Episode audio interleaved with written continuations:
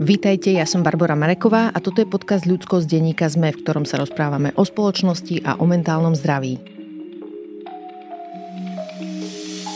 Dnes o ADHD u dospelých ľudí so psychologičkou Michailou Trúchlou. ADHD je porucha, ktorá je často spájaná s deťmi a mnohí ju vnímame ako niečo, z čoho vyrastieme. Vedecký konsenzus je však niekde inde.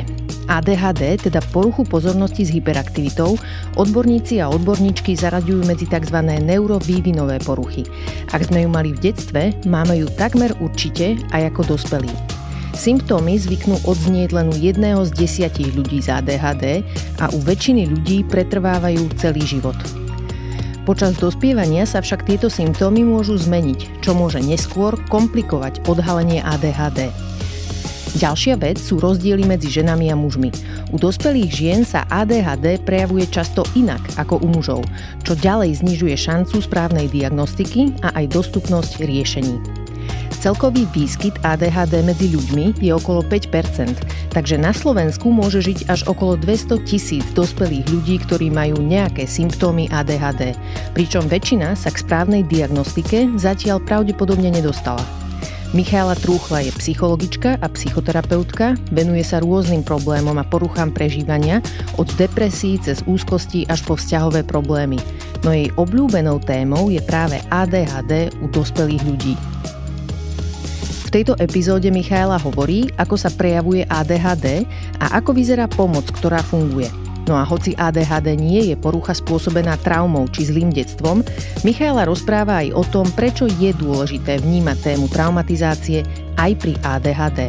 Ak mi chcete napísať, moja adresa je ludskosť.sme.sk, no a toto je Michaela Trúchla.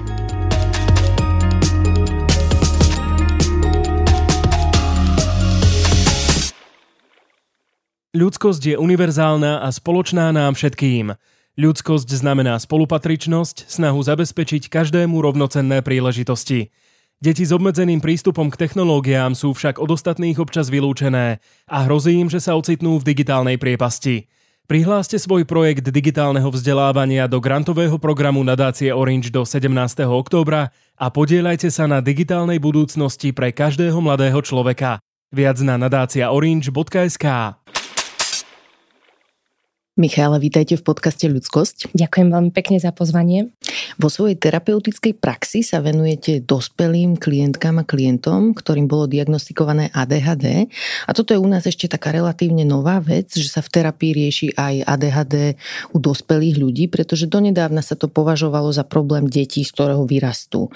Povedzte nám teda prosím, že ako sa prejavuje ADHD u dospelých ľudí? Um, tie prejavy sú rôzne, ako sú odlišní ľudia s depresiou, ako každý máme svoju osobnosť, tak aj ľudia sa ADHD, každý má svoju osobnosť, takže veľmi ťažké zo všeobecňovať.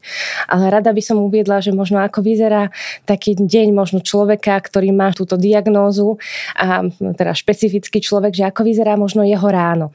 A, takže vlastne také tradičné ráno človeka z ADHD začína spánkovým deficitom, pretože mm-hmm. je to tu niečo, čo veľmi trápi ľudí z ADHD. Buď ponocujú, alebo ten spánok je natoľko nekvalitní, že sa naozaj budia už unavení, prípadne nespia od nejakej druhej, tretej hodiny, takže ten deň naozaj má veľmi ťažký štart. Vyzerá to tak, že idú do kúpeľne, teraz tam sa umýjú, zistia, že nemajú napríklad čočky, že púzdro s čočkami si nechali na stolíku v spálni, tak sa vrátia k stolíku, tam zistia, že tam majú nejaké odpadky, zoberú odpadky, idú ich zaniesť do kuchyne, tam si všimnú, že on ťažký deň, tak si idem urobiť kávu, tak si dávajú kávu a úplne zabudnú vlastne to, že prečo tam vlastne išli zrazu si spomenú, že áno, čočky, idem späť do kúpeľne, idem idem si umyť zuby, zistím, že nekúpil som si pastu, ale že áno, mala by som tam mať ešte nejakú, tak idem späť do kabelky, do obývačky, medzi tým sa mi uvarila káva a pípne mi v taške sms ktorú si prečítam, keď už som na telefóne, idem na Facebook, čítam si Facebook, poviem si, že 5 minút, zrazu zistím, že už 15 minút nestíham do práce, vrátim sa so zubnou pastou, zistím, že káva mi medzi tým vychladla a nestihla som ju vypiť a dostanem sa späť do kúpeľne, kde si umývam zuby, kde sa úplne celá pocákam tou zubnou pastou. To znamená, zase sa vrátim, idem do skrine, vyberem si nové oblečenie, zrovna to, čo som mala denne predtým a bežím, neviem nájsť kľúče, dvakrát sa ešte vrátim pre mobil, skontrolujem kávovár a, a vlastne s týmto vychádzam von do života s mankom 15 minút.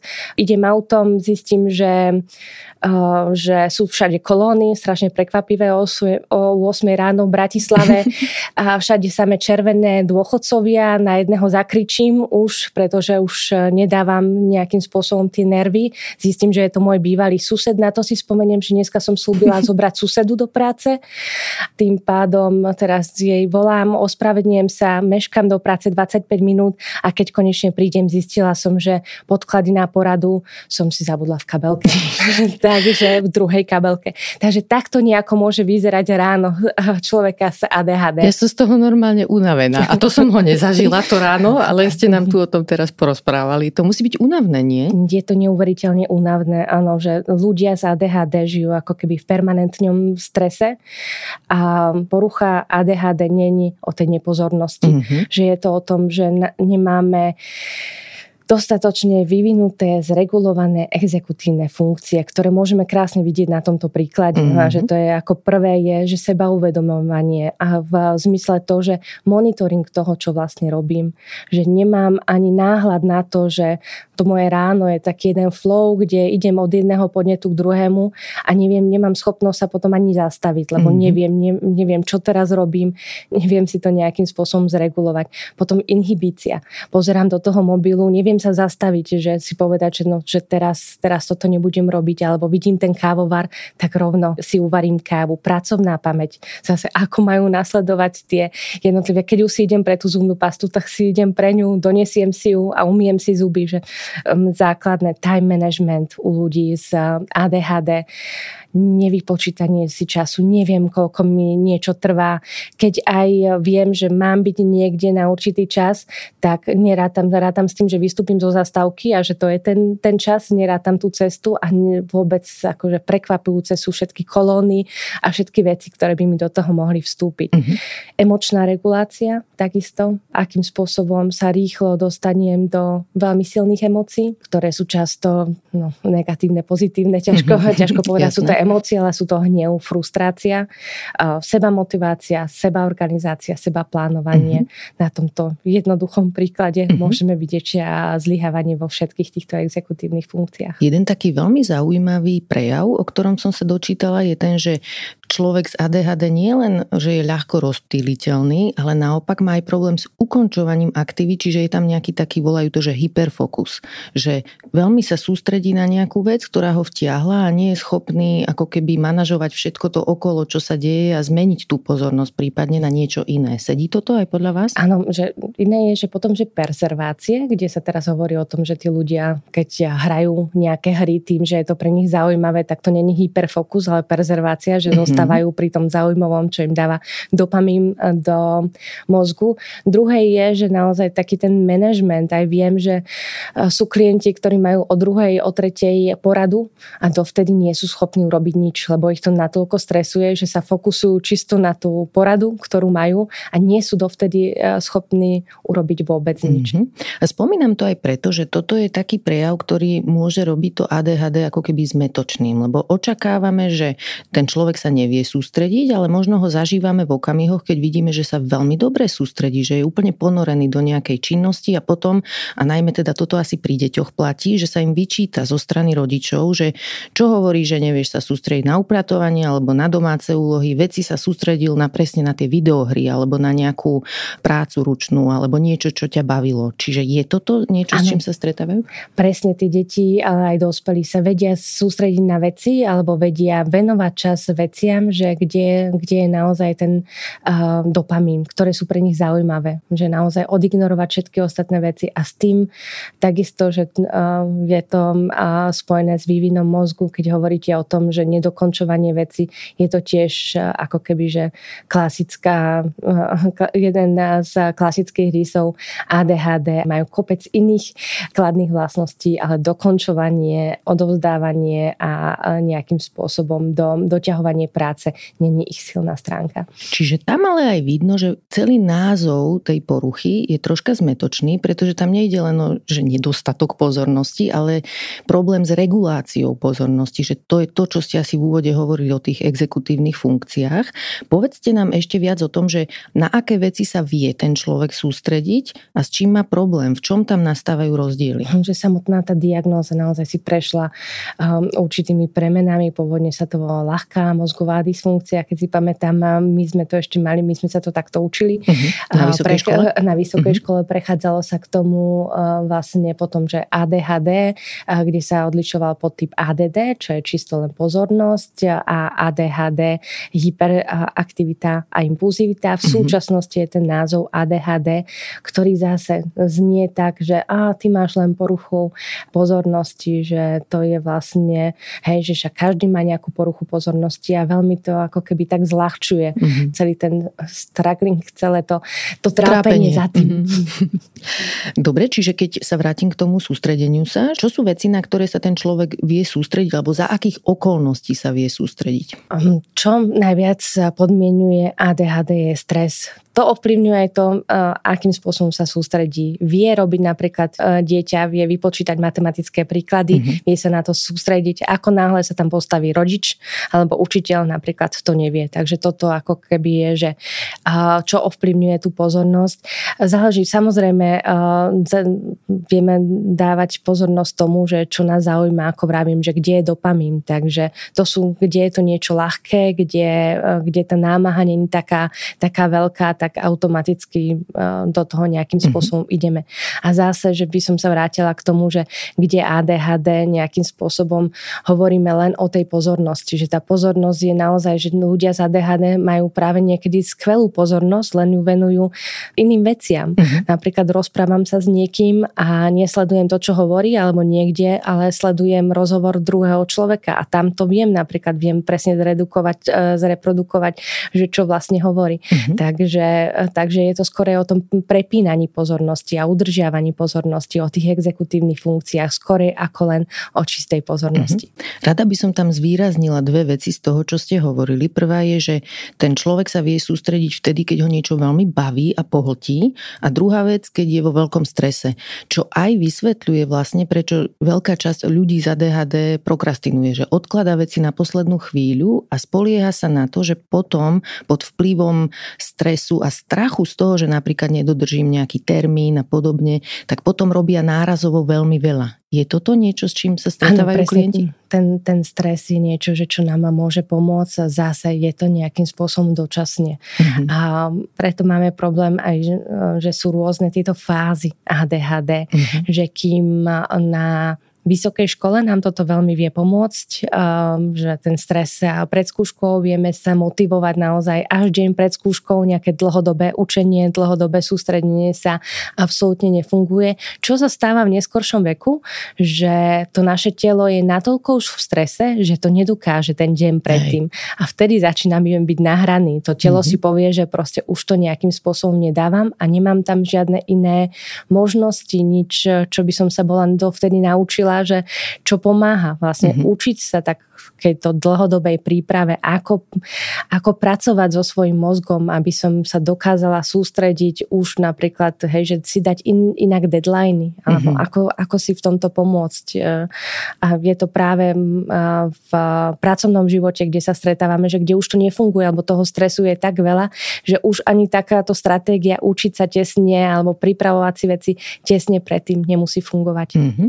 Čiže je aj rozdiel v tom, že aká nálož tých povinností vlastne je na stole. Hej? Že keď niekto sa má naučiť na jednu písomku a nechá si to na poslednú chvíľu, tak to dokáže nejak večer v noci ešte vykompenzovať, ale keď má napísať napríklad dizertačnú prácu, ktorá nemá nejaké medzikroky, medzi kontrolné body, ktoré by ho nejako držali v pozore toho človeka, asi to je to zaťažujúce potom. Pri tých dizertačných a ostatných prácach je ešte problém to, že um, keď človeka bavia informácie, teraz ide na tú vysokú školu, čo je zase pri ADH ADHD veľmi zložité. Častokrát je tam ten um, odchod zo školy oveľa skorší ako pri ľuďoch bez ADHD, mm-hmm. tých uh, neurotypických.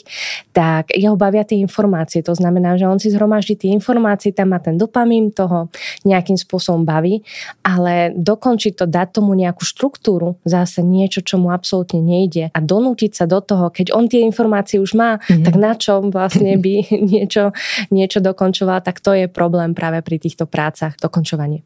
Povedzme si ešte trocha o tej hyperaktivite. Ako častá je u dospelých ľudí, ak tam vôbec ešte je a u koho býva prezentná? S hyperaktivitou v um, dospelosti je to tak, že nemá rovnaké prejavy ako v detstve. Kým v detstve vidíme, že tento dievča alebo chalan behá, neobsedí, skáče, nevie, nevie vlastne zostať, stále potrebuje robiť niečo rukami, nohami, stále je v pohybe, tak vlastne vplyvom tej socializácie ako keby tak sa stáva, že tá hyperaktivita sa vznútorňuje. Mm-hmm. Ale že tá tam zostáva napriek tomu. Celé ADHD je vlastne o tom, že máme pocit neustáleho stresu, že niekde, niekde sa ponáhľame, niečo, niečo nejakým spôsobom nestíhame, stále sme v jednom behu a myšlienky prichádzajú tým, že je to, a ja to tak chápem, ako keby, že je to taká, že neustály stres, neustály pocit ohrozenia, preto som pohybe, alebo preto skáčem do reči, aby som nad tým mala kontrolu to isté s impulzivitou. Impulzivita je viacej verbálna. Mm-hmm. A skákanie do reči, vlastne impulzívne myšlienky, impulzívne emócie, že zase to nie je o tej pozornosti, že mám problém s pozornosťou, ale mám impulzívne emócie, neviem ich ovládať. Um, impulzívne rozprávam, skáčem ľuďom do reči, mám impulzívne myšlienky, ktoré mi ani nedovolia uh, zaspať, mm-hmm. pretože to moje telo potrebuje byť neustálom uh, nabudení, aby som sa dokázal brániť a tým pádom aj tie myšlienky, ktoré prichádzajú čas častokrát nie sú celkom že úzkostné, ale sú len preto, aby ma udržiavali v neustálom tempe. Uh-huh. Aj keď ste spomínali to zvnútornenie tej hyperaktivity, tam mi mm. príde zaujímavé to, že ako keby to skákanie z myšlienky na myšlienku môže byť prejav, že to je taká forma hyperaktivity tiež taká dospelá, hej, že ten človek sa nehybe fyzicky, ale mysel mu skáče, čo ma hneď aj ale privádza k takej e, pre mňa ako ťažko ešte zatiaľ pochopiteľnej oblasti, že ako odlíšiť ADHD od iných nejakých prejavov, možno aj iných problémov, ktoré v živote máme, alebo možno od normálneho prežívania, ktoré niekedy sa môže vychýliť. Hej? Lebo časť problémov, ktoré tu teraz popisujeme, má väčšina ľudí. Všetci, kde tu zabúdame, všetci sa niekedy nevieme sústrediť, sme rozstýliteľní. Konec koncov aj meditačné knihy a aplikácie sú postavené na tom, že aby sme sa naučili kotviť, byť tu a teraz, sústrediť sa na niečo. Ďalšia vec je, že všetkých nás ovplyvňujú smartfóny, napríklad posledný posledných 10 rokov až existuje technológia, ktorá nás dokáže veľmi vťahovať a vyrušovať od iných povinností, ktoré robíme. Čiže aby sa náhodou v tomto podcaste nenašlo 95% ľudí, povedzme si, že ako to vieme odlíšiť od takýchto bežnejších prejavov, ktoré má mainstreamová populácia. Čím by som začala, tak je, že hlavné odlíšenie je v kvantite, nie v kvalite. Mm-hmm. Že to, čo popisujete presne, že to má väčšina populácie, častokrát naozaj ten náš život je oveľa rýchlejší, máme oveľa viacej rozhodovacích dilem, ktoré nám, nás môžu paralizovať namiesto dvoch uh, svetrov. Máme na výber 150 rôznych značiek. Celkovo je život oveľa rýchlejší. A čo je teda rozdiel je, že naozaj, že ľudia um, neurotypicky môžu mať presne tieto isté príznaky za určitých okolností. Často sa spomína spánok. Naozaj, keď máme spánkový deficit, tak um, máme presne tie isté príznaky taký ako človek s ADHD, nevšimneme si, nevieme si veci zorganizovať, nevšimneme si, aká značka bola na ceste, sme viacej výbušní, reaktívni. Preto sa pozeráme na tie diagnostické kritéria, že mm-hmm. ktoré sú, ktoré rozlišujú vlastne človeka z ADHD od tej ako keby normy. Páči sa mi, ako to nazýva Barkley, že není to ako tehotenstvo, že mm-hmm. som tehotná, nie som tehotná, že je tam naozaj určité to spektrum. kontinuum, mm-hmm. spektrum. A ešte aj povieme, že Barkley ste spomenuli meno, to je Russell Barkley, to je taká mm. autorita v oblasti výskumu ADHD, americký profesor. Áno. Keďže to berieme ADHD ako neurovývinovú poruchu, tak sa predpokladá, keďže je to neurovývinová, že 98% ľudí, u viacej ako 98% ľudí sa vyvinie v detstve.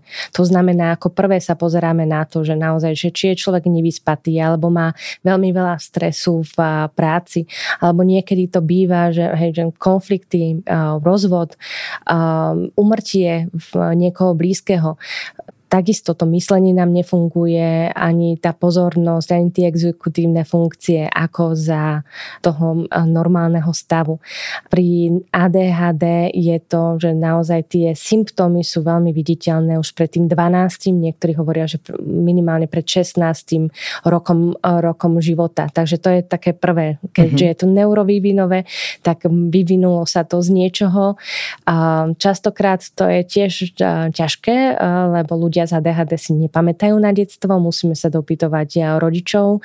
A v, čo sa týka základnej školy, a nejakým spôsobom sa hovorí, že tak nemôžu to kryť intelektom, už to tam bolo, bolo nejakým spôsobom prítomné, ale napríklad nie je diagnostikované, že ten človek napríklad sa vôbec nemusel sústrediť, vôbec sa nemusel pripravovať doma, žiak zvládal to, že len to počúval na hodinách a, a, a spracoval to. Niekedy ešte aj na tej tej strednej to nemusí byť problém, mm-hmm. až teda sa to ukáže na vysokej, ale keď spätne sa pýtame rodičov, príbuzných a ideme späť do detstva, tak naozaj tam môžeme nájsť tie znaky, ktoré boli prítomné predtým. Takisto je obdobie 6 mesiacov keď je to menej, keď tam není nejaká udalosť za tým a je to menej ako 6 mesiacov sa nám ukazujú tieto, tieto symptómy, takisto to neberieme ako diagnosticky mm-hmm. relevantné tie symptómy, mm-hmm. akým spôsobom sa prejavujú, aby sa prejavovali vo viacerých oblastiach života. Že nie, že nezvládam to v práci, tiež kvôli tomu, ako mám nastavenú prácu, ale vidím to aj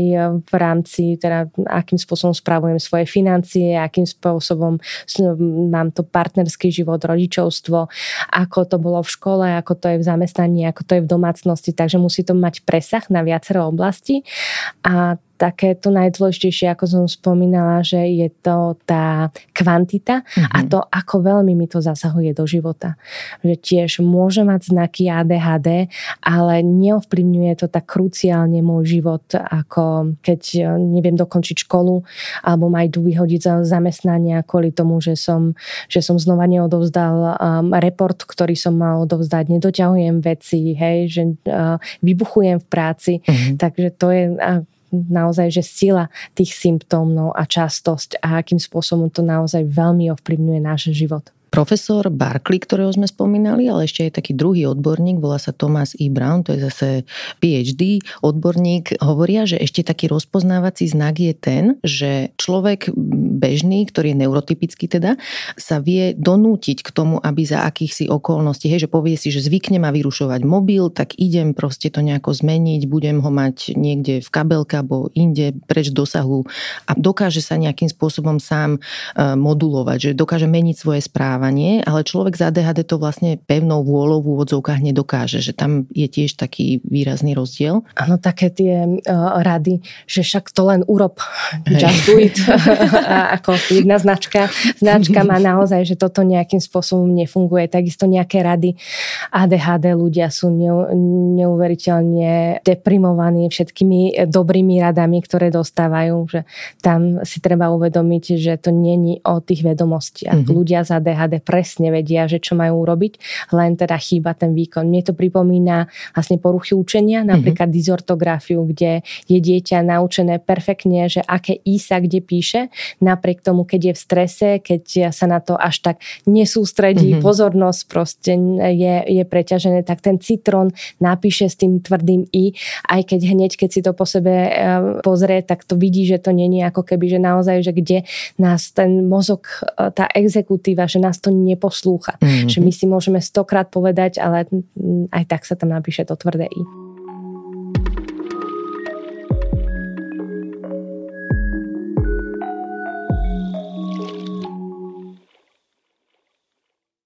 Ďalšia zaujímavá vec, o ktorej sme sa v tomto podcaste už viackrát rozprávali, sú symptómy traumatizácie a s nimi je niekedy spojená aj neschopnosť sa sústrediť, ktorá môže byť následok vývinovej traumatizácie. Napríklad ľudia s komplexnou posttraumatickou stresovou poruchou mávajú aj disociatívne prežívanie a toto sa môže prezentovať ako zábudlivosť. Ako vedia odborníci teda rozlíšiť, že či je to ADHD alebo sa to podobá na ADHD a je to traumatizácia? A toto odlíšenie je neuveriteľne náročné, pretože tie sú tam komorbidity, ako mm-hmm. ľudia s ADHD um, častokrát trpia uh, posttraumatickou stresovou poruchou, niekedy je to komplexná trauma a vychádza to práve z tej heredity. Uh, to znamená z toho dedič, dedičnosti symptómu ADHD, uh, v akom prostredí vyrastajú. Mm-hmm. A keď si mhm. zoberieme jeden z takých tých hlavných znakov, ktorý nám chýba aj v základ základnej klasifikácii tejto poruchy je tá emočná regulácia. A rodič, ktorý vybuchuje, ktorý kričí na dieťa, ktorý sa uchyluje k násiliu, čo je naozaj, on to potom lutuje, ale v rámci, v rámci toho stresu, ako náhle sa on dostane do stresu, tak sa nevie nejakým spôsobom kontrolovať. Tá rodina je v neustálom strese, v neustálých konfliktoch, eh, môže tam byť eh, domáce násilie, tak eh, ťažko povedať, že či prvé bolo ADHD, alebo je to komplexná trauma, akým spôsobom sa môžu umocňovať. Mm-hmm. Takže také samotné rozlišovanie ani možno v zmysel není v takom samotnom rozlišovaní. Vieme, že áno, že keď sa nám stala nejaká traumatická udalosť, môžeme ju nejakým spôsobom um, ošetriť terapeuticky, ale vlastne v takomto prípade, hej, že ošetrujeme to komplexne, že sa mm-hmm. rozhodneme, že čo je vlastne, aké sú tie symptómy, čím človek najviac trpí a na, na, to, sa, mm-hmm. na to sa zameriame. Ešte si pamätám, že títo odborníci, ktorých sme spomínali, hovorili, že pri traumatizácii sa častejšie dajú odlíšiť spúšťače, že tie spúšťajú nejaké napríklad disociatívne prežívanie alebo nejaké zabudanie, odpájanie sa, hej. A pri ADHD dochádza k tomu rozptýľovaniu pozornosti stále.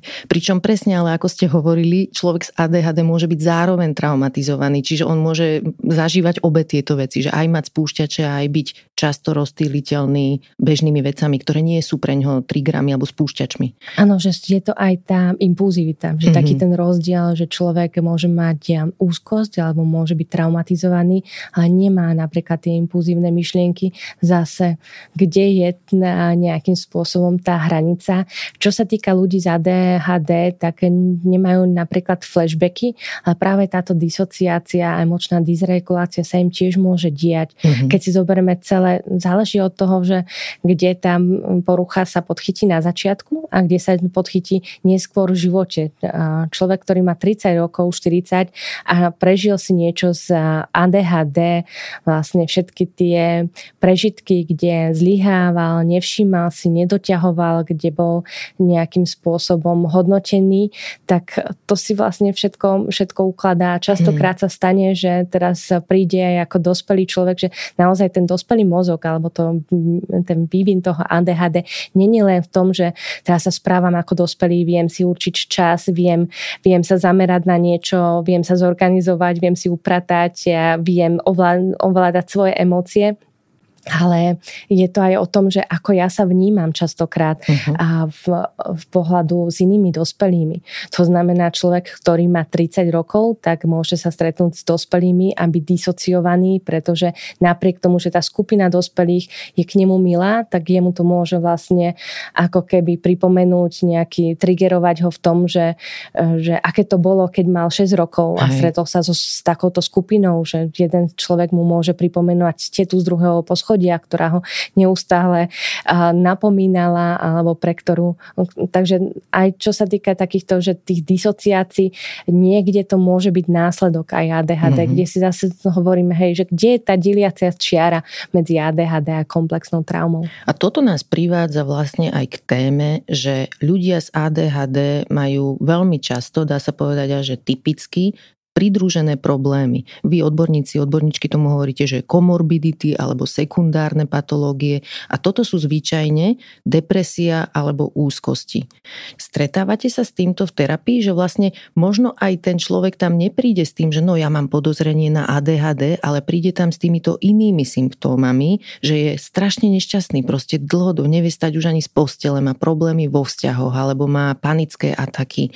Stretávate sa s tým? Určite aj krásne sú memečka, ľudia z ADHD milujú memečka, takže áno, že kde vlastne sa pozrieme na úzkosť za depresiu a zistíme, že však čo bolo ako keby, že to, to prvoradé, tak to bolo ADHD, vlastne, že také demaskovanie, že vlastne áno, ale že tu nám máme to ADHD, neliečené ADHD, že tie veci vznikli na pozadí, na, na pozadí ADHD. alebo na podhubí mm-hmm. um, ADHD. Častokrát u detí aj ten opozičný vzor, keď si zoberieme tú frustráciu a to, že akým spôsobom nás tí dospelí neustále napomínajú autority, že kde to je tam naozaj veľmi rýchlo ideme do tejto komorbidy morbidity, naozaj viac ako 50%. Tie, tie čísla sa veľmi líšia, že majú minimálne ďalšiu diagnózu pridruženú ľudia s dospelým ADHD. A keď si zoberieme naozaj, je to úplne prirodzené, keď to dieťa napríklad od malička um, chodí do školy, kde si všíma tie ostatné neurotypické dievčatka, ktoré majú pekné zošity, vedia mm. sa pekne správať, vedia tam sedieť, vedia pekne písať, a dávajú pozor, kým je, um, jemu to písanie nejde. Teraz v táške má po víkende zhnilú desiatu a vlastne zabudne to, že je nejaká písomka a, a zabudne, že je nejaké fotenie na druhý deň. A toto sú všetky tie veci, že kde má pocit z toho zlyhania, kde sa tvorí také takéto sebavedomie, všetky tie zlyhania počas e, toho e, jeho života spôsobené tým, že si nevšimne, nevšimne si auto, môže sa cítiť ohrozený, pretože neviem, kde je auto. Časté sú úrazy a nehody u ľudí za ADHD, takže toto všetko naozaj nám vytvára to, že, že nám tam môže vzniknúť úzkostná porucha, um, depresia, nenaplnenie toho potenciálu. Viem, na čo mám a napriek tomu to nedokážem nejakým spôsobom prejaviť tak to sú všetko vlastne komorbidity eh, z ADHD.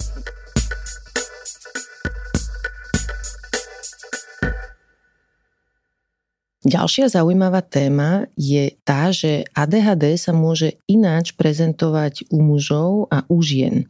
Povedzte mi, čo vidíte vy vo svojej praxi v tomto. Tam by som videla hlavný rozdiel aj v už tej základnej diagnostike. Kým muži sa hovorí, že teda je tam prevalencia toho typu hyperaktivity, impulzivity, a tak to sú um, žiaci alebo deti, ktoré sú oveľa lepšie viditeľné. To znamená, že hneď si ich všimneme niekto, kto nám nevie obsedieť, tak hneď naozaj ho pošleme psychologovi, psychiatrovi a vieme ho zdiagnostikovať a menej si všimneme to dievča, ktoré sa pozera do okna, vypína, je tam niekto niekde v strese, nevšíma si tie veci ešte možno, kde je niekde dobrá žiačka, takže v prvom rade je to, že poddiagnostikovanosť, aj to vidíme, že ten pomer pri deťoch je, že 3 ku 1 mm-hmm. muži ženy, kdežto v, tom, v tej dospelosti už sa to posúva, že je to, to 1,5 ku, uh, ku 1, takže to je práve aj z hľadiska tej diagnostiky, a že teda častejšie sú poddiagnostikované ženy, ktoré majú ten prvý podtyp to znamená, že problém s,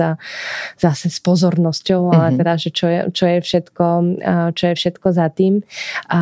Jednak trpia oni, jednak trpia aj tie dievčatá, ktoré, alebo ženy, ktoré majú zase ten hyperaktívny, e, impulzívny, teda prevahu alebo kombinovaný typ, kde vlastne sa správajú veľmi nežensky. Mm-hmm. Častokrát behajú ako chalani. Ako nežensky.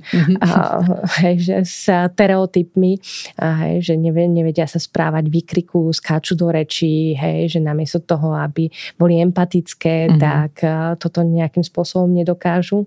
Často uh, ženy s uh, tým prvým podtypom ani nejdú do terapie práve preto, čo ste povedali, že majú pocit, že oni si za to môžu sami. Mm-hmm. Že to je to, tá ich osobnosť a tá ich vlastná neschopnosť. Často sa mi ešte stáva, že prichádzajú mi do terapie ženy, ktorých, kde tam predpokladáme tú dedičnosť a že ich matky boli strašne akčné. Mm-hmm.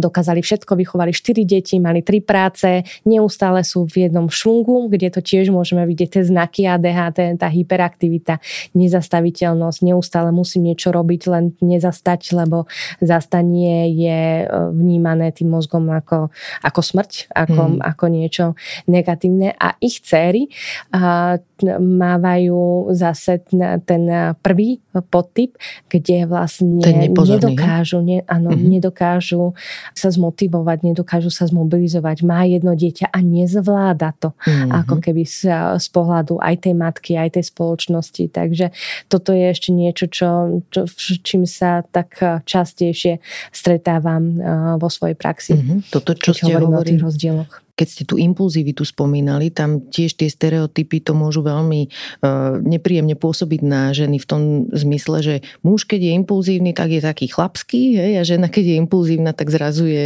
zlá, alebo že, že sa to môže hodnotiť oveľa prísnejšie u žien. Ale ešte mi povedzte, že či je to v niečom špecificky náročné pre mužov. Je tam aj pre nich niečo, čo ako by sme mohli v rámci ošetrovania stereotypov vyriešiť? Je a možno taký ten druhý, ten pozornostný, alebo tá vnútorná hyperaktivita, uh-huh. že akým spôsobom, hej, že však postav sa k tomu ako chlap, však jeden chlap by, by mal to urobiť, by mal veci Byť rozhodný, dokončovať, hej, hej uh-huh. že presne rozhodný, že si spomínam na klienta, ktorého dokázalo dávať úplne dole, že zabudal si um, kartičku z vrátnice, uh, napriek tomu, že to bol jeden inteligentný muž uh, uh, v vysokom postavení, že toto ho vedelo tak nejakým spôsobom dať dole dole, že potom ďalší, ďalší víkend prespal uh-huh. a nedokázal, nedokázal vlastne urobiť vôbec nič.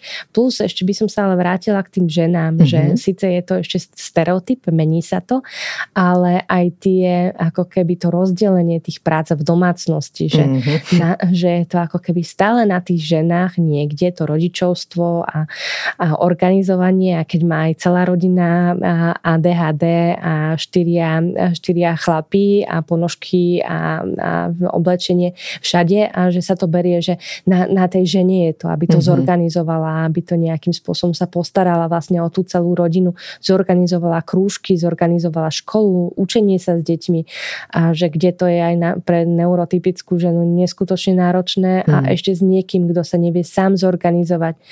Niektoré ženy prichádzajú na to, že majú ADHD práve v, keď sa stanú matkami. Mm-hmm. Že dovtedy si to vedia nejakým spôsobom zariadiť, to vtedy vedia nejako prežiť, ale ako náhle majú dať režim nejakému malému dieťatku, malému človekovi, tak zrazu v tomto zlyhávajú. Mm-hmm. Plus stres samozrejme.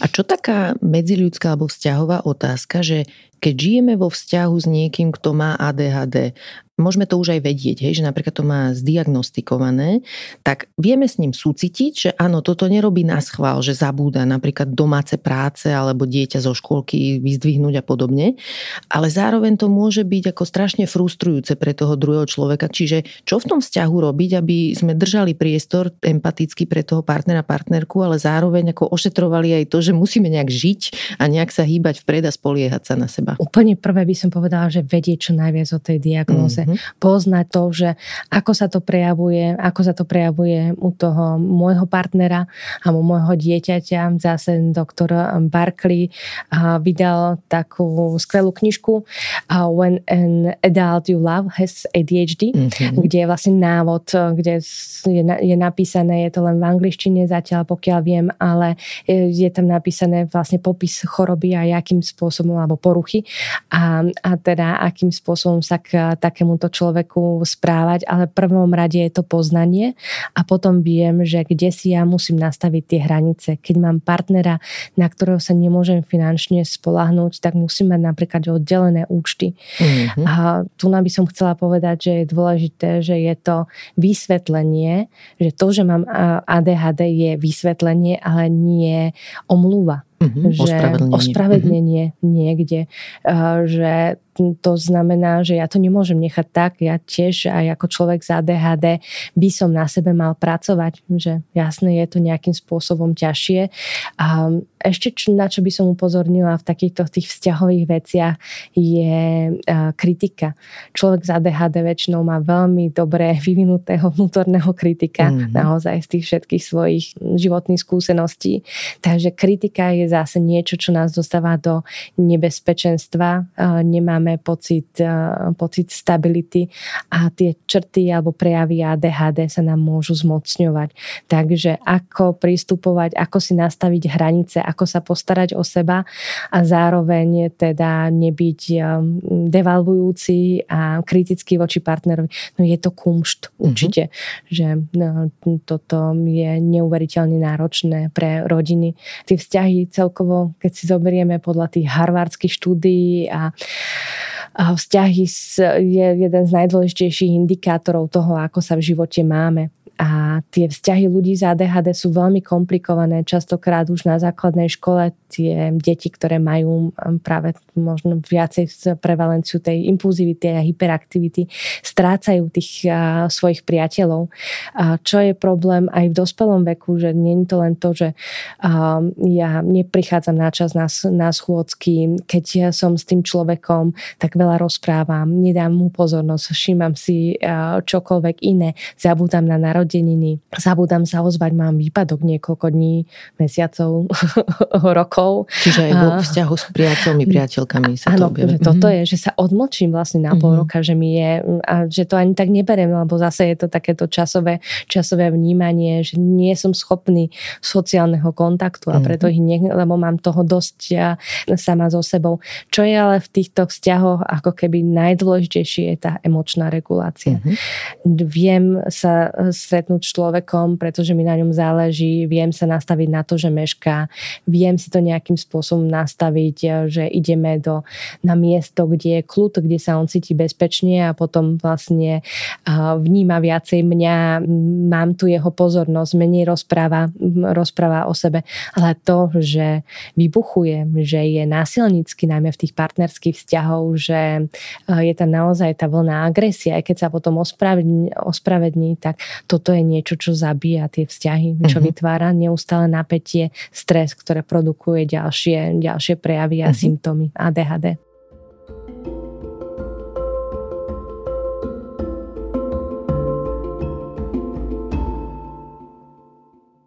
Tým riešeniam sa určite ešte dostaneme, ale predtým by som chcela rozobrať, že ako ADHD vlastne vzniká. Lebo aj to je zaujímavá otázka, je okolo nej kopec mýtov a takých povier, čiže aj toto si vysvetlíme. Samotný vznik je multikauzálny, takže mm-hmm. tu asi nejakým spôsobom nepomôžeme, že je to naozaj na, na podklade podklade rôznych príčin. Sú tam predispozície. Veľmi sa hovorí práve o tej dedičnosti, že väčšina ADHD je vplyvom teda génu, ktorý sa, e, ktorý sa prenáša.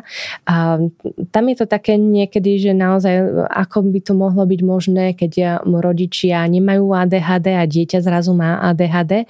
A hovorí sa o tom, že tam vznikajú mutácie, že tie mutácie s narastajúcim vekom ženy, vlastne mutácia k Aspergerovmu syndromu alebo KDHD stúpa. Takže takto vlastne aj človek, ktorý nemá ADHD, môže mať dieťa z ADHD, ale tá, teda to, to prejavenie toho génu ešte v rodine niekoho, že kto má ADHD je veľmi vysoké. Potom je to vlastne nízka porodná hmotnosť alebo problémy pri pri pôrode. Mhm. A vlastne nejaká intoxikácia, alkohol v rámci tehotenstva. tehotenstva. A hovorilo sa o fajčení a potom sa zistilo, že nie, to není fajčenie, pretože fajčenie znamená, že ľudia, ktorí fajčia, mali ADHD a preto fajčili, takže zase sa dostávame vlastne dedičnosti. k tej dedičnosti. Dobre, a keď si teda položíme otázku, že či ADHD môže byť spôsobené zlým rodičovstvom alebo traumatizáciou v detstve, toto bola jedna z hypotéz a pre niektorých ľudí dodnes toto je dôvod, čiže aký je ten vedecký konsenzus? Môže to byť tak, ako sme hovorili, že spôsobené, že to dieťa možno by sa mu inak neprejavilo ADHD, ale keď žije v danej rodine, tak vlastne tá predispozícia, ktorá tam je, sa prejaví, ale ten mýtus je v tom, že ak že nedá sa dostať k ADHD len zlou výchovou, tým, že ja nebudem to dieťa viesť k mhm. tomu, aby bolo systematické, aby, aby hej, zdravilo ostatných, aby sa správalo slušne, tak týmto ja nemôžem tým, že teraz zanedbám toto výchovné, nespustím alebo ne, neurobím z toho dieťaťa mm-hmm. ADHD. To, zna, to isté, ani keď eh, deti budú sledovať telku, keď budú eh, hrať sa na počítači, z tohoto ADHD nevzniká. Mm-hmm. Skôr je to možno už niekde symptom tak, eh, tak toho dieťaťa, že potrebuje ten rýchly dopamin, ako aj rodičov, že zase nevedia asi nejakom spôsobom stanovaj, stanoviť tie hranice, možno oni sami hrajú, nevedia nastaviť tomu dieťaťu ten systém a preto vlastne mm-hmm. Môže byť u neho ADHD. Čiže ak si to zhrnieme, tak vlastne e, výskumy ukazujú, že traumatizácia v detstve zhoršuje celkové mentálne zdravie u všetkých ľudí, aj u ľudí z ADHD, ak ju zažijú, ale nemôže za vznik samotného ADHD, lebo ADHD je neurovývinová porucha, teda niečo troška podobné ako autizmus v tomto mechanizme vzniku. A... Ide skôr o to prejavenie uh-huh. tých, uh, tých génov a keď hovoríme napríklad zase, že prečo vzniká traumatizácia, že traumatizácia nevzniká nejakou, nejakou udalosťou. Traumatizácia vzniká tým, že nestojí tam nikto pri mne, ako dieťa nie je traumatizované udalosťou, keď je tam ten rodič alebo niekto v okolí, ktorý, vytvára s ktorým to vytvára to bezpečie. Mm-hmm. Že, a preto vzniká aj vlastne posttraumatická stresová porucha mm-hmm. u mhm. detí za DHD, pretože to bezpečie práve to, to základné tam nejakým spôsobom mm-hmm. nemajú. No ale čiže je to, mm, to ADHD dominantne podmienené geneticky, ale sú tam aj vplyvy z prostredia, väčšinou biologické, fyzikálne, nie sú to vplyvy vzťahové alebo sociálne, ako si časť ľudí myslela. Toto už e, vedecké poznanie vyvrátilo. S tým ale, že ako sme spomínali skôr, niektoré symptómy traumatizácie sa vyslovene môžu podobať na symptómy ADHD. Nie je ľahké to odlíšiť a treba na to ako profesionálnu diagnostiku hĺbkovú, aby sa toto nejako dokázalo odlíšiť.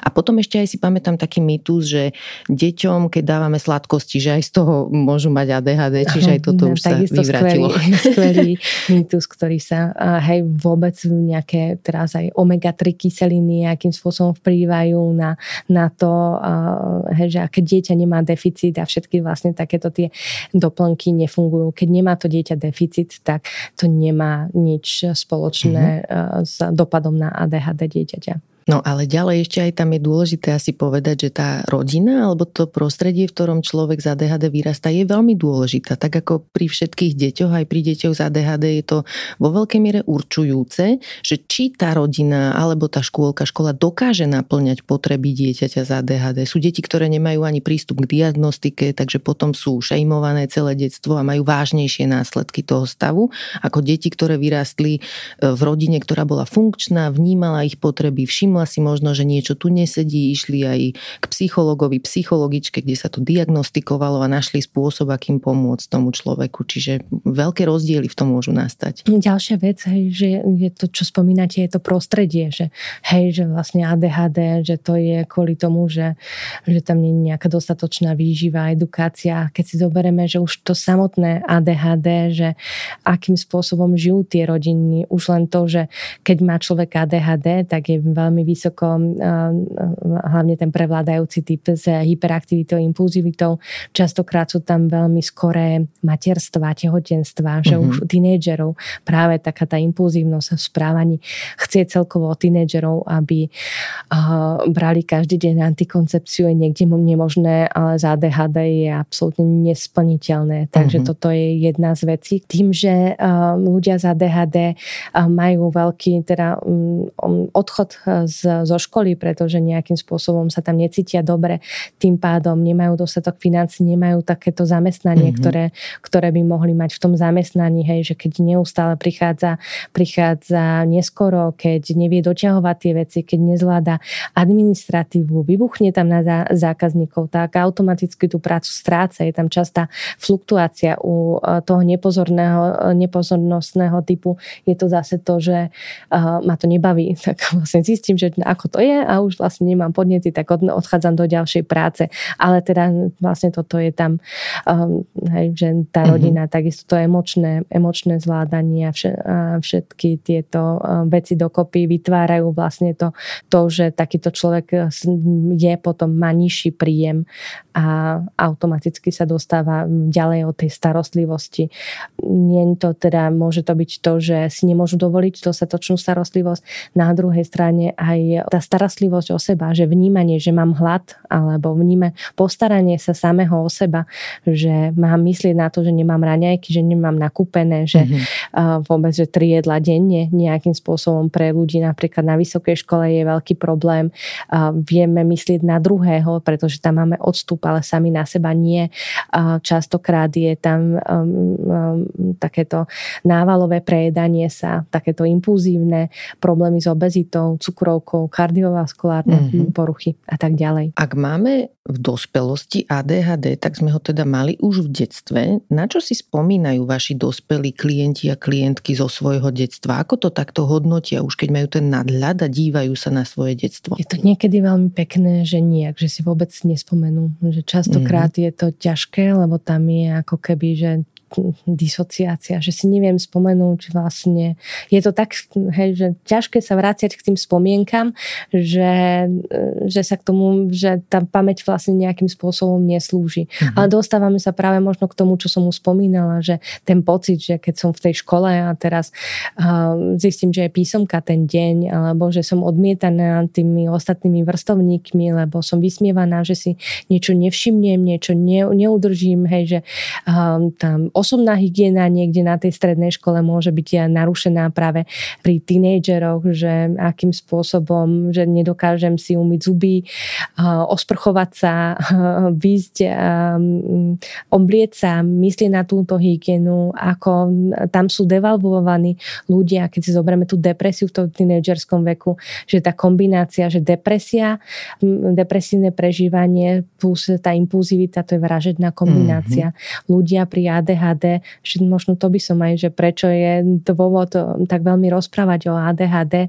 že to dožitie ľudí z ADHD je naozaj niekde sa uvádza, že až o 13 rokov nižšie ako pri bežnej mm. populácii všetkými týmito vecami, okrem tej impulzivity toho šoferovania, že tá nie, to, to správanie, tá, tá výživa plus sú to časté úrazy a časté samovraždy ľudí z ADHD. Kardiovaskulárne bipolarné ochorenia a tak ďalej. Takže v tomto je to, že není to len porucha pozornosti, ale je to porucha, ktorá keď sa zoberie, že áno, že fajčenie, alkohol, nejaké drogy, spánok a výživa a, a tieto veci, že ako sa na to nejakým spôsobom dbáme, že ako je to dôležité pre, pre, eh, pre život, tak vlastne ADHD toto spája všetko, mm-hmm. všetko, všetko dokopy. To, že si vyberieme tie, skúšame tie drogy impulzívne alebo teda sa samo, samomedikujeme alkoholom, cigaretami, e, drogami, že to všetko vplýva na, na tú kvalitu toho, toho života z ADHD. Pozerala som si v rámci prípravy aj také videá, svedectva ľudí so skúsenosťou, či ľudí, ktorí majú ADHD a oni hovorili, že napríklad v detstve im bolo veľmi často vyčítané, že strácali veci, že zabudali veci, proste rodičia museli nové kupovať, alebo že im dospelí vyčítali bordel stále, že v izbe majú bordel, v školskej taške, vo veciach, hej. A tu vidím rovno aj ďalšie také znevýhodnenie, ktoré môžu ženy, dievčatá a ženy trpiace ADHD čeliť, že pri chlapcoch, keď akože je muž, chlapec, bordelár, tak aha, to je kreatívny excentrik, mm, hej, ano, myslí na dôležité veci, takže tu nerieši nejaké pozemské mhm. banality mm. ako poriadok, ale žena alebo dievča, keď má mhm. ADHD a má bordel, tak čo jej povedia, že čo si ty za dáma, ty sa nevydáš a takéto, hej, komentáre, takže Musí to byť ako ťažké, zraňujúce pre dievčatá a ženy z ADHD. Veľmi náročné. Zase e, tiež, e, keď sa bavíme o vývine toho mozgu, tak očakávať tiež od tých tínedžerov, že budú mať ten náhľad, vhľad, ktorý sa tvorí dozrievaním mozgu až možno niekedy v 16 s tým, že z ADHD je to ešte nejakým spôsobom posunuté zase vedieť mať tie nároky na, na tie um, deti primerane veku. Uh-huh. A že neočakávať, že, hej, že uh, 7-8 ročné dieťa bude samostatné v organizácii, takže kde odlišovať zase ADHD a normálneho typického, typické dieťa, typi, typického tínejčera. A keď teda ADHD mali dospelí klienti a klientky už v detstve, tak oni si zrejme od toho detstva už aj postupne vyvíjali nejaké kompenzačné mechanizmy. Všetci ľudia to robíme, že keď niečo máme ťažké v živote, tak sa naučíme nejak s tým pracovať. Aké kompenzačné mechanizmy majú vaši klienti a klientky a prípadne ma aj zaujíma, že či to nejako nekomplikuje tú diagnostiku. Viem si predstaviť, že keď sme socializované tak, že musíme byť perfektné, ženy majú väčší sklon k perfekcionizmu, k tomu, aby si plnili úlohy, aby mali poriadok. Viem si predstaviť, že dospelá klientka môže byť úplne poriadna, zorganizovaná, ale stojí to trikrát toľko energie ako ostatných ľudí. Sú toto také príklady, ktoré vidíte, alebo čo sú nejaké kompenzačné mechanizmy, ktoré vidíte? Väčšinou aj prichádzajú, že už sa nevedia kompenzovať, uh-huh. ale napríklad je to preťaženie, že ADHD je o neuveriteľnom preťažení jak vonkajšími, tak vnútornými podnetmi a pri tom preťažení sú skvelé napríklad častokrát býva mizofónia, to znamená predstavivosť na hluky, to znamená prichádzajú klienti, ktoré majú už vlastne sluchátka s bielým šumom alebo mm-hmm. majú teda také tie, nechcem hovoriť značku, ale, ale sú to také tiež ako keby, že sluchadlá, ktoré im vlastne dávajú, dávajú nižší ten, ten hluk.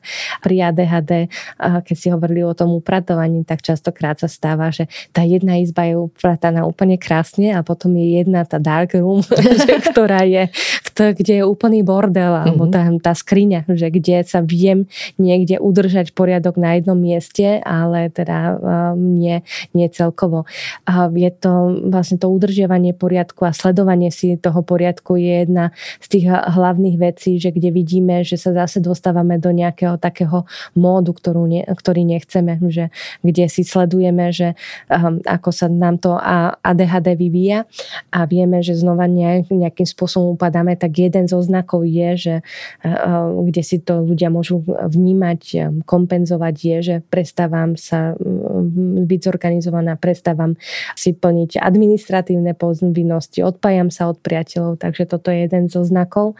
A tie kompenzácie tiež, že niekto skorej nejako ADHD, skorej tie veci, ktoré vznikajú z ADHD, že si kompenzuje napríklad Gabor Mate, ktorého sme spomínali, že tým workoholizmom, tým, že potrebuje byť nejakým spôsobom dôležitý, potrebuje mm-hmm. mať, mať nejakú takú tú pozitívnu spätnú väzbu, hodnotu, ale že to už tak menej súvisí s ADHD a viacej možno s tým, že aký dopad to ADHD malo, neliečené ADHD Hej. malo na jeho život.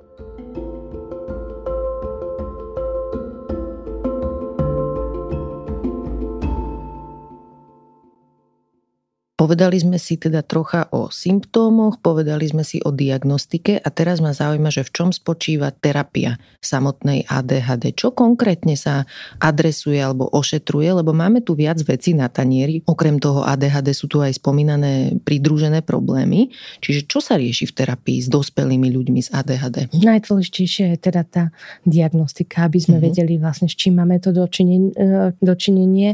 A potom sú také tie štyri okruhy, že to je medic komunikácia, porozumenie, vlastne prispôsobenie a samotná tá terapia možno takých tých dopadov na ADHD. Čo mm-hmm. sa mhm. týka tej medikácie, tak um, na Slovensku s tým máme uh, aj so samotnou diagnostikou ešte sa tam máme problém, pretože naozaj vybrať si uh, zariadenie, kde sa diagnostikuje, častokrát to je ešte veľmi dané na tú pozornosť, že sa mm-hmm. zameriame na pozornosť, nie na tú emočnú dysreguláciu napríklad, alebo tie ostatné tieto exekutívne funkcie a že teda tam, keď človek um, dopadne na výbornú, kde je to dočasné, má tam dopamín, môže sa sústrediť, a má excelentné výsledky, tak vlastne na základe toho nemôžeme povedať, že ten človek nemá ADHD, mm-hmm. pretože to ADHD sa naozaj prejavuje inak. Čo sa týka tej medikácie, tak sú rôzne tie názory. Ešte stále je to na Slovensku také, že tabu medikácia ADHD. Aj tento profesor Barkley je veľký zástanca medikácie a, a hovorí o tom, že teda je to biologická porucha a chce to biologickú liečbu. Mm-hmm. Rovno poviem, že na Slovensku tie možnosti máme veľmi obmedzené. V súčasnosti boli dva lieky pre dospelých, teraz ten jeden už um, asi uh, odchádza z trhu, takže ale toto je vlastne skôr otázka pre psychiatrov mm-hmm. a otázka je, kedy nasadiť tú medikáciu. A kým v Amerike je medzi takými tými prvými voľbami, tak u nás na Slovensku uh, je tá voľba uh, naozaj, keď sa vyčerpajú skoro všetky možnosti. Uh-huh. Niekedy tak, taký je štandard ešte stále v niektorých zariadeniach. Samotná medikácia nám môže pomôcť, že naozaj človek má pred skúškami, človek má zaťažujúce obdobie v práci, tak sa potrebuje sústrediť a vtedy mu tá medikácia, že konečne, že niečo vyplo, konečne má v hlave kľud a môže sa sústrediť, tak je to skvelé, ale ako keby, že je to, že úplné vyliečenie. Tam je dôležitý ten druhý bod, je to, že porozumenie toho, že mať vhľad, už len to, že mám vhľad do toho, že čo sa mi deje, to už je ten odstup, to už je ten zastavenie a to už je to liečivé. Uh-huh. Kde všade to ADHD sa mi prejavuje, kde v živote, že niekedy sú ľudia aj takí klamaní, že a to som si myslela, že keď jedenkrát si počúvam dookola tú istú pesničku stokrát, kým ju proste nedám, nedám preč, že to som si myslela, že je osobnostné a to je vlastne ADHD. Mm-hmm že až niekedy je to také ako keby, že smiešné, že, že nakoľko vlastne je tá, e, si myslíme, že to je naša osobnosť a pritom je to ADHD a, a potom vlastne to prispôsobenie, že štruktúru, vlastne ten systém, tie stratégie a podporu. Tá podpora je tam veľmi dôležitá, že to, čo funguje na toho človeka za ADHD, je práve podpora druhého človeka prispôsobenie, že viem, že mi niečo ne, um, nejde, tak napriek tomu všetkému, tak si napríklad zavolám upratovačku, lebo viem, že to teda ja nejakým spôsobom nedávam. Viem, že nie, nie som schopná si robiť poznámky, tak požiadam niekoho, aby robil tie poznámky za mňa zase na druhej strane. Vypýtať si pomoc, už vôbec ísť do toho terapeutického procesu pre ľudí s ADHD, najmä ktorí majú ten prvý podtyp a ktorí tým trpeli a ktorí sú tým stigmatizovaní a myslia si, že oni sú leniví a požiadať o pomoc je neuveriteľne ťažké. Mm-hmm.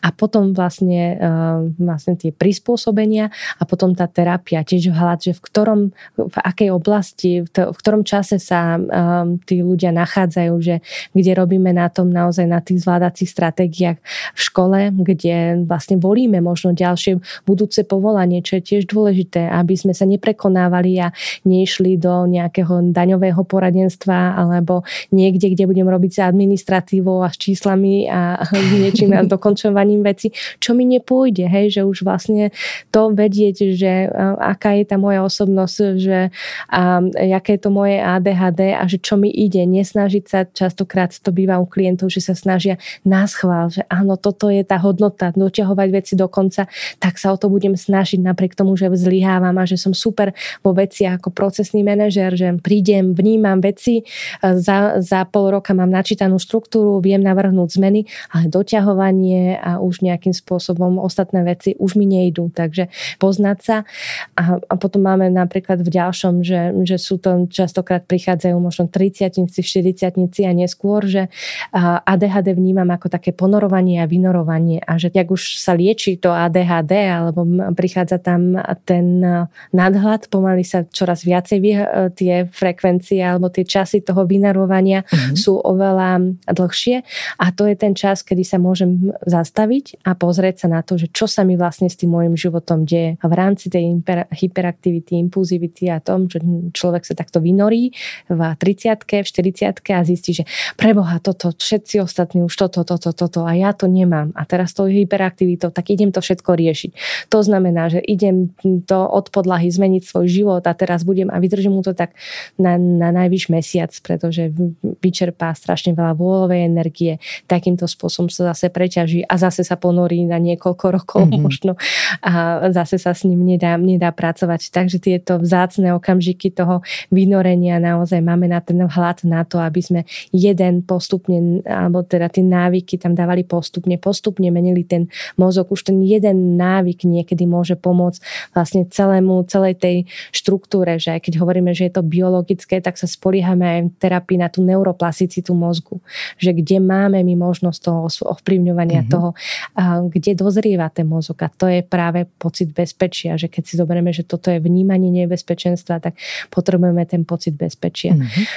A to je tiež v terapii náročné, už vôbec byť v bezpečí, keď sedím s nejakým človekom, že ktorý mi vidí do hlavy, alebo ja nemám na seba náhľad a on má možno nejaký väčší náhľad, má posudzuje, ako som vravela, že vypýtať si pomoc, to sú všetko neuveriteľne náročné, náročné situácie. A častokrát ten človek príde do terapie, vydrží tam mesiac a potom odíde, lebo hej, že je zrazu preťažený, mm. alebo si to nejakým spôsobom zle, zle vyráta, alebo by aj chcel, ale z tro, troch mesiacov zmeškal 5 stretnutí, vyčíta si to, že toľko peňazí do toho dal a teraz, a teraz vlastne ako keby, že nič, všetko mu to prepadlo, alebo len do, nedokáže zavolať tomu terapeutovi, že vôbec vypýta ďalší termín, tak radšej dva roky zase čaká, potom nájde ďalšieho terapeuta a, a s ním pokra, pokračuje. Je to a vy, s tým viete, a vy s tým viete fungovať ako terapeutka, hej, že máte preto pochopenie, že takto sa to niekedy deje s klientami. Musíme klientkami. tiež chápať, tak ako sme hovorili o tých milovaných, ktorí žijú s ľuďmi za DHD, mm-hmm. tak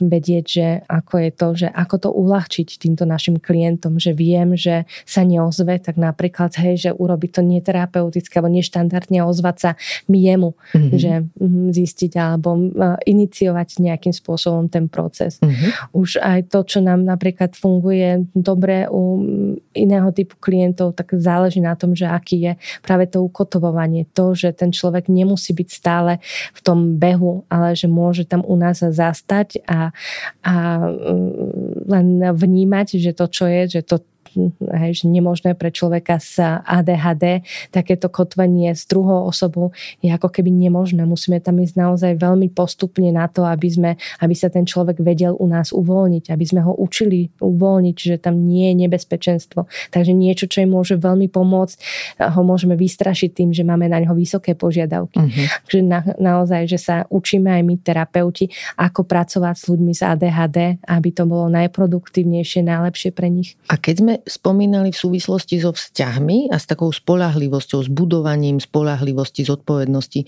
Vy aj pomáhate tým klientom a klientkám nejak ako keby, že zvládacie stratégie si vybudovať alebo nejaké štrukturovanie povinností, aby ten ich život tak viacej držal pokope? To je vlastne v rámci toho porozumenia a, a prispôsobovania práve tá stratégia, vedieť tie stratégie, že keď mám zlý ten time management, ako sa do toho pozrieť, ako zlepšovať ten time management, management, ako pracovať vlastne vôbec s takouto vôľou, energiou, ako vedieť, že už som vyčerpaná a že síce večer mám, alebo prídem o 4. o 5. z práce mám ten čas, ale napríklad, že ten deň bol taký náročný, že už nie som schopná urobiť nič. To znamená, že vedieť, že mám nulovú tvôľovú energiu, nepomôže vnútorný kritik, ktorý mi hovorí, že mám niečo, niečo nejakým spôsobom urobiť. Viem, že keď to teraz prepálim, tak to môžem prepáliť na ďalšie dva, dva týždne, že nebudem schopná urobiť už vôbec nič. Mm-hmm. Takže čo mi zase, v čom je špecifická terapia žien, je, keď hovorím aj o tých interných faktoroch alebo impulzoch, ktoré vplývajú na ten, na ten život a tom preťažení,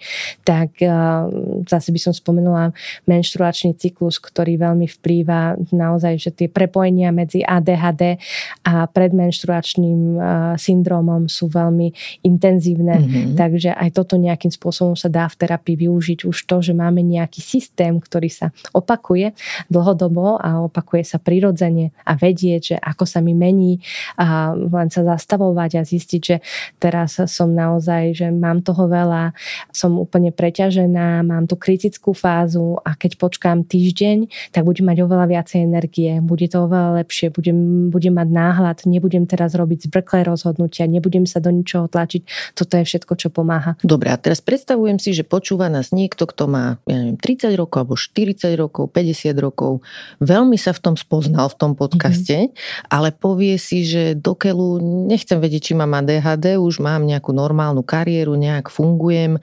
Čo môže byť dôvod, pre ktorý ísť na takúto evaluáciu a zistiť to o sebe?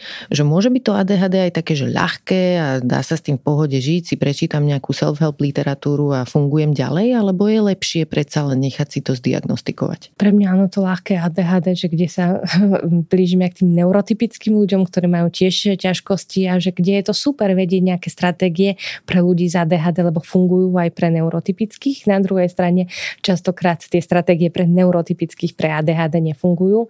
A pre mňa je, že najmä, že keď tam vidím nejaké tie pridružené, že depresiu, úzkosť, že kde tak pociťujem, že ten môj život nie je taký, ako si ho predstavujem, aký ho chcem žiť a chcem niečo zmeniť, tak vtedy idem, idem do tej terapie. To poznanie je veľmi dôležité, že keď mám podozrenie na ADHD, kde všade sa mi to môže prejavovať, čo všetko zvládam. Častokrát sa stáva, že prichádzajú ženy, aj muži teda neskôr do tej terapie a že doteraz to nejakým spôsobom zvládali ale už sú unavení a chcú napríklad medikáciu. Proste chcú si nejakým spôsobom pomôcť, chcú aspoň na chvíľočku zažiť ten pocit, že tá hlava im neustále mm-hmm. nešrotuje, že neustále, hej, že, uh, im, že ten pocit, že sa vedia na niečo sústrediť je, je skvelý. A aké to potom ešte je? Ešte viac nám to opíšte, že keď už niekto je dlhšie v terapii a využíva všetky tie nástroje, ktoré poskytuje terapia, možno aj medikácia, ako sa zlepší kvalita života tých ľudí? Myslím si, že sa zmen, zlepším markantne. Čo tam robíme je radikálne prijatie. Naozaj vedieť, že veľa vecí môžem zmeniť, veľa vecí si môžem prispôsobiť, niektoré veci zmení medikácia a napriek tomu niektoré budem proste do konca života mať také, ako mám a že takéto prijatie sa, že že teda nejakým spôsobom, že to aj tak zvládnem, že si budem vedieť tie veci prispôsobiť, že nebudem počúvať možno to okolie mimo na, na úkor toho, čo, čo cítim ja. Uh-huh. To myslím si, že je taký tiež základ pre ADHD, že spoliehať sa na to, že ako to mám ja, že proste aj keď všetci hovoria, že nie a lenivosť, ja si to musím nastaviť. A keď si to nastavím a cítim sa v tom bezpečne a mám to overené, tak potom postupne sa môžem dostavať k tomu, čo zvládajú neurotypickí ľudia. Uh-huh. Ale bez toho to uh, nejakým spôsobom nejde. Teraz vám položím takú otázku, v ktorej vidím akési riziko, že všade hľadám niečo pozitívne, ale mm. predsa len vám ju položím, možno máte na ňu odpoveď. Môže byť ADHD aj v niečom funkčné a užitočné? Sú tí ľudia v niečom vynimoční? Áno, počúvala som teraz eh, českú psychiatričku, ktorá sa tiež rozčulovala nad tým, že tých štúdia, že sa nezameriava na tom, že v čom by mohlo byť ADHD užitočné. Ja si veľmi vážim ľudí z ADHD a veľmi rada s nimi spolupracujem pre kopec veci. Jednak preto, akí sú sami, ale možno aj pre tie špecifické znaky ADHD. Častokrát to je že to nadšenie, že ľudia z ADHD dokážu byť eh, veľmi nadšení pre určité určité veci. To, že pri nich nevydržia, to je, to je druhé, ale to nadšenie môže veľa, veľa ľudí spojiť a priniesť ku krásnym cieľom, krásnym výsledkom. A odštartovať dôležité veci, áno, nie? Presne, že my presne. sa tu navzájom potrebujeme. Niekto to začne, niekto to dotiahne. humor, zmysel pre humor, mm-hmm. niekedy až veľmi taký už sarkastický a čierny humor, mm-hmm. ale zmysel pre humor je dôležité takéto narážanie na tie spoločenské normy, mm-hmm. že tým, tým, že možno ako oni nemajú celkom, že majú ten odstup, že to tak veľmi vnímajú analýzujú to, lebo sa necítia celkom v rámci, v rámci toho spoločenstva bezpečne, tak to tak sledujú, tak sú dobrí pozorovatelia a viacej vedia, um, vidia také tie nuancy, um, sú kreatívni, majú taký, že out of box thinking, že teda nemyslia v tých zabehnutých, zabehnutých kolajach, prinášajú inovácie. A ja si myslím, že mnohokrát za tými inováciami vecami, ktoré prichádzajú, že za základnými, ja neviem, vysavačom, umývačkou, teraz to nemám podchytené a, a podložené celkom, celkom vedecky, sú práve ľudia, ktorých to nebavilo robiť každý, každý deň. za nich. A, áno, nejaké reporty, že takto zautomatizovali vlastne tieto automatizácie, tak veľa, veľa vnímam, že sú to práve ľudia s touto diagnózou. Plus ešte také možno osobnostné je a pri ľudí práve možno s tým prevládajúcim pozornostným typom, je taká pokora. Častokrát je tam imposter syndrom alebo, alebo také, že si neveria, tak sú to ľudia, ktorí na svet naozaj veľmi makajú uh-huh. a majú tú pokoru a tým pádom, že sú to veľmi vzácni ľudia. Veľmi pekne ďakujem za tento rozhovor, bolo to veľmi poučné. A na záver nám ešte prosím odporúčte aj nejakú dobrú knihu alebo knihy. Ďakujem Maja za rozhovor a čo sa týka tých eh, knih, tak eh, môj obľúbenec je práve tento doktor eh, profesor Barkley, ktorý sa venuje dlhé roky a DHD má aj osobnú skúsenosť cez rodinu s ľuďmi z ADHD a je to taká biblia, myslím si, že ADHD, keď to tak môžem nazvať, je to Taking Charge of Adult ADHD je to určené teda hlavne ľuďom, ktorí majú ADHD. Teraz vyšla nová reedícia, kde sú spomenuté aj nové gadžety. A, a potom možno knižku, ktorú som už spomínala, tiež od toho istého autora When an Adult You Love Has ADHD, mm-hmm. ktorá je určená zase partnerom ľuďom, ktorí žijú s ľuďmi s ADHD. Tieto knihy dáme aj do popisu epizódy. Toto bola Michaela Trúchla. Ďakujem za rozhovor. Ďakujem. Ďakujem, že ste počúvali podcast Ľudskosť o vplyve rodiny a spoločnosti na mentálne zdravie a teším sa na vás o týždeň. Nová epizóda vychádza každý štvrtok a nájdete ju vo všetkých podcastových aplikáciách a na stránke sme.sk. Ak sa vám podcast páči, môžete nám dať 5 hviezdičiek. Pomôžete nám ho dostať k viac ľuďom. Na výrobe tejto epizódy som spolupracovala s Michalom Juríkom a moje meno je Barbara Mareková. Ak mi chcete napísať, moja adresa je ludskostzavináčsme.sk a okrem toho som aj v podcastovom klube Denníka Sme na Facebooku.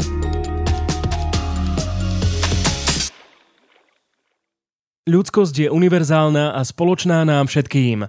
Ľudskosť znamená spolupatričnosť, snahu zabezpečiť každému rovnocenné príležitosti.